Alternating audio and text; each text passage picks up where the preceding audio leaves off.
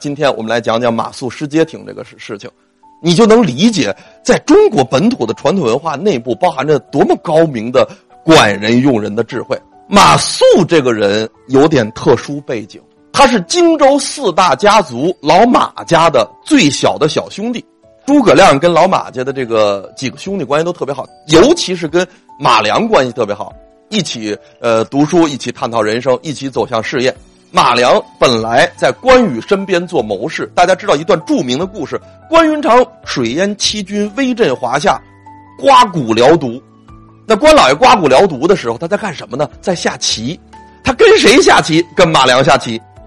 马良亲身经历了水淹七军、刮骨疗毒，还有走麦城。后来火烧连营七百里的时候，马良死在乱军当中。临死的时候，马良把年幼的小弟弟托付给诸葛亮。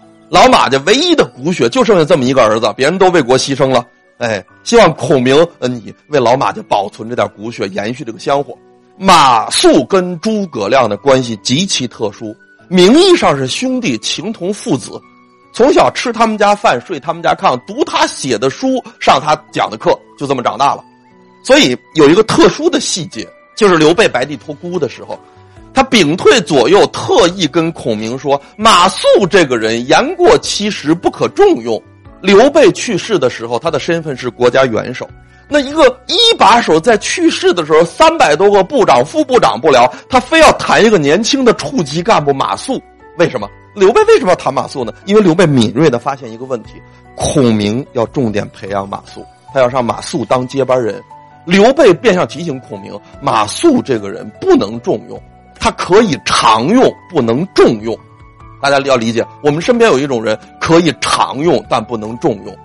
常用和重用是两回事儿。如果你把常用当成了重用，可能就要翻车。比如说，很多人的司机或者助理都是可以常用，但不能重用的，一重用准翻车。这两件事不要混。所以刘备就告诉呃孔明，马谡这个人可以常用，不要重用。但孔明没有收到信号。为什么没有收到信号呢？因为对马谡太有感情了。所以北伐的时候有一个关键战役叫街亭之战，这个战役如果成功了，哎，我们北伐就成功了。那北伐要成功了，谁第一功？街亭守备司令第一功。这个功劳诸葛亮不愿意给别人，不愿意给赵云、王平、魏延，这谁他都不愿意给，他就想给马谡，就成全自己的学生嘛。我把这个职位给你了，将来天下第一功，我提拔你不就比较容易了？所以他就派马谡去守街亭了。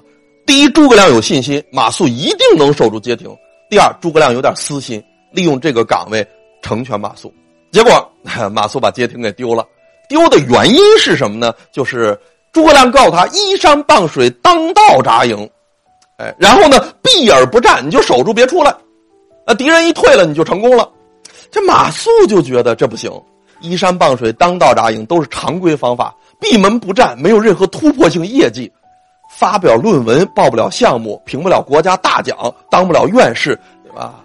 这多不好啊！